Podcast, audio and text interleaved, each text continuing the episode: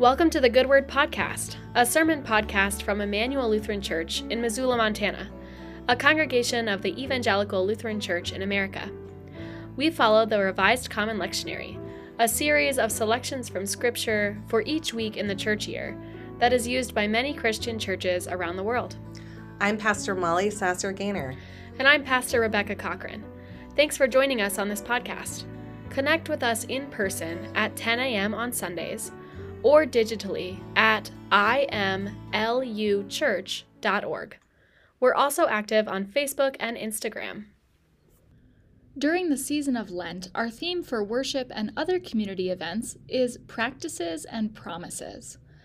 This theme helps us explore the covenants or promises that God makes throughout Scripture with humanity and all of creation.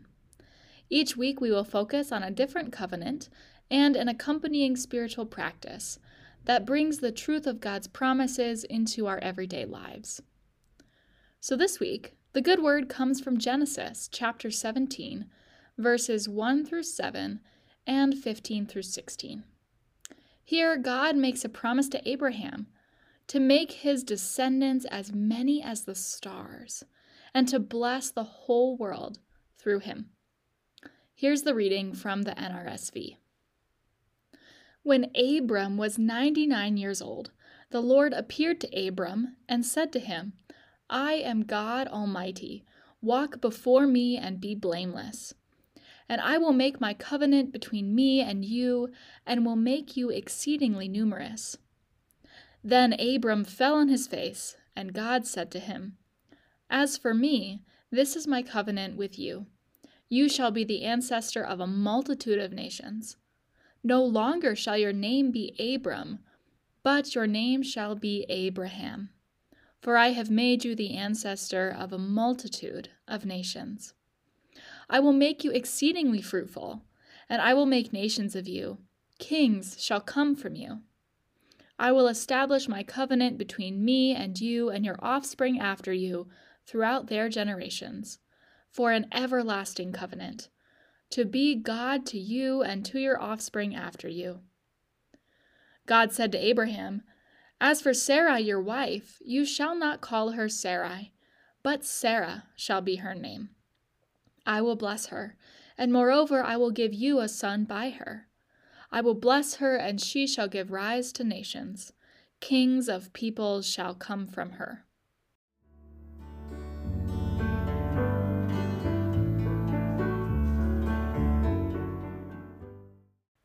This is the second week of our Lenten series of practices and promises.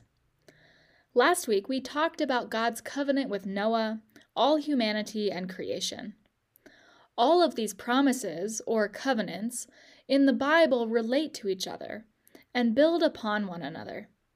So if you didn't get a chance to hear last week's sermon, I encourage you to go just one podcast back on the Good Word Sermon podcast and you can find that sermon there. This week, we are moving on to the Abrahamic covenant, the promise between God and Abraham. Now, in the time between the covenant God made with Noah and this one with Abraham, things still aren't going well. Ever since the Garden of Eden, humans have been trying to build a world by themselves rather than being partners with God, which was God's intention from the beginning. But, like we learned last week from the covenant with Noah, God does not abandon us. God does not abandon humanity or creation, no matter how bad it gets. God once again chooses one person, one family through which to bless the whole world. Now, when we read the story today, just like last week, we get dropped in towards the end. That often happens with these covenant stories, that the covenant, the promise, comes at the end. So let's rewind to get the whole picture. This week we're in chapter 17 of Genesis, so if we rewind five chapters ago in this book of Genesis, And 25 years earlier in Abraham's life, and at this point he was called Abram, God made the same promise that we read about today. God promised, totally unprompted. Abraham didn't submit an application or anything. That God would make of him a great nation. That God would bless him with descendants as many as the stars. And that all nations of the world would be blessed through him. Now, I wonder if maybe God should have left up the help wanted sign a little longer, or solicited at least a few applications. Because it turns out that Abram wasn't the perfect guy for the job. Not once, but several times, he reveals that he's not exactly the epitome of a morally upright guy. In the story about Abram, the very first scene is God making the covenant with Abram the first time. But pretty early on, after entering this covenant with God, Abram turns his wife over to Pharaoh to become Pharaoh's wife because he's afraid of getting on Pharaoh's bad side. And years later, when God's blessing doesn't seem to be materializing, Sarai sends her servant in to sleep with Abram, and Abram agrees to it. Once again, trying to take God's promise of an heir into their own hands. But perhaps this is one of the lessons in this story. Remember, the Bible is a sacred story that helps us understand who God is, how God acts, and how we might be in relationship with God and one another. So then, what does this story tell us about God so far? It tells us that God chooses, on God's own accord, imperfect people with broken families to carry out God's plan to bless the whole world. But now we drop into the story today, and this is the third time that God has made the same promise to Abram, broken and imperfect as he is. But this time, it's a little different. God asks Abram for some skin in the game, literally, and gives him a new identity from the inside out. We don't always love to tell this part of the story as much, as evidenced by the fact that it literally gets skipped over in most readings. You may have noticed that verses 8 through 14 are missing today. But what God does in those in between verses is ask the newly named Abraham to mark his body and every other male body in his circle of influence in a very significant way by circumcision as a sign of the promise. God promises this incredible thing that God will use the imperfect and chronically unfaithful Abraham to bless the whole world, and asks in return that Abraham assume responsibility, not only to mark his own body, but the bodies of all who are also being blessed through this promise. So, going forward, everyone who bears the blessing of this promise has a physical sign of God's promise on their bodies. Now, as Christians, we are not bound by Jewish law, and therefore not bound to the terms of this particular covenant. Nowhere does Jesus or the first messengers of the gospel tell Jesus' followers that they should be circumcised. In fact, the opposite is true. The followers of Jesus are told that these divisions don't separate us anymore. Circumcised or uncircumcised, male or female, Jew or Greek, slave or free, we are all one in Christ. But Jesus' famous words that appear in our gospel reading today from Mark chapter 8 help us understand how this covenant still implicates us. Jesus says, If any want to become my followers, let them deny themselves, take up their cross, and follow me. Jesus came and abolished the old law and gave a new one. Follow me. Live like I do. Do what I do. Love like I love.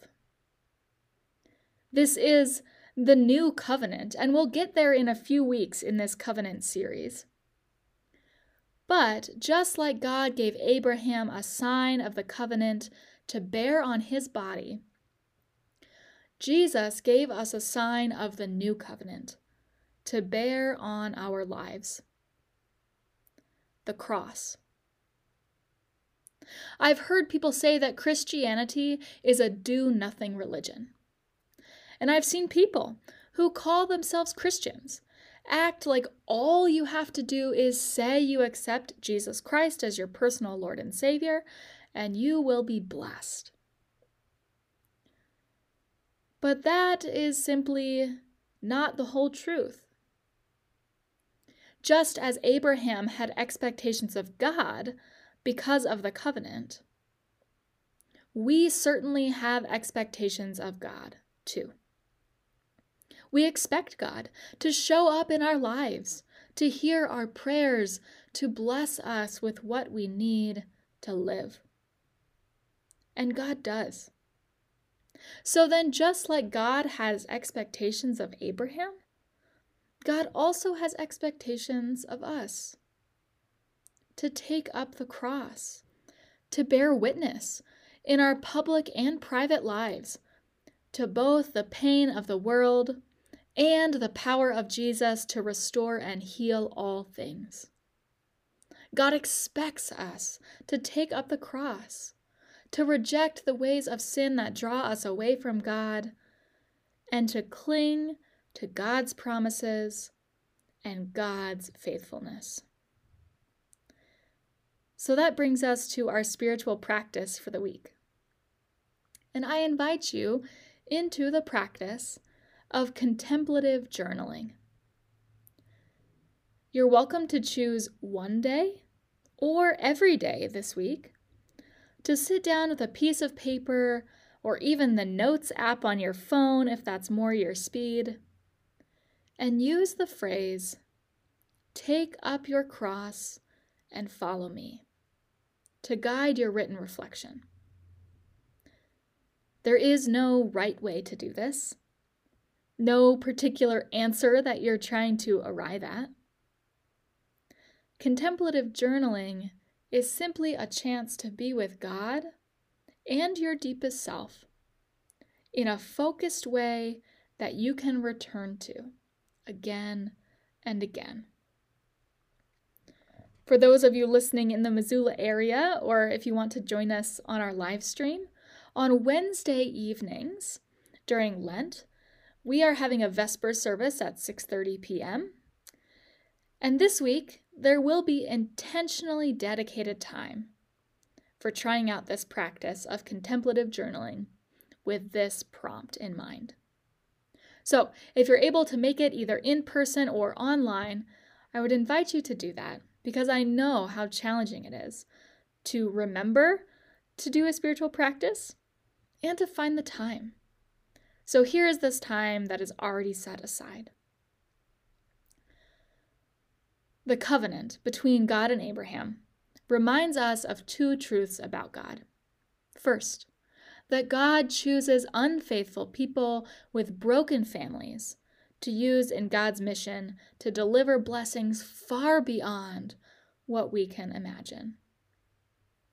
And second, that though God does not ever abandon us, God does have expectations of us to take up our cross and follow in the way of Jesus.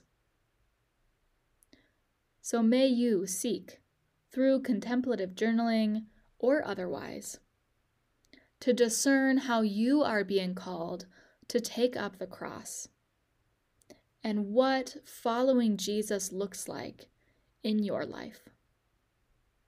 Amen.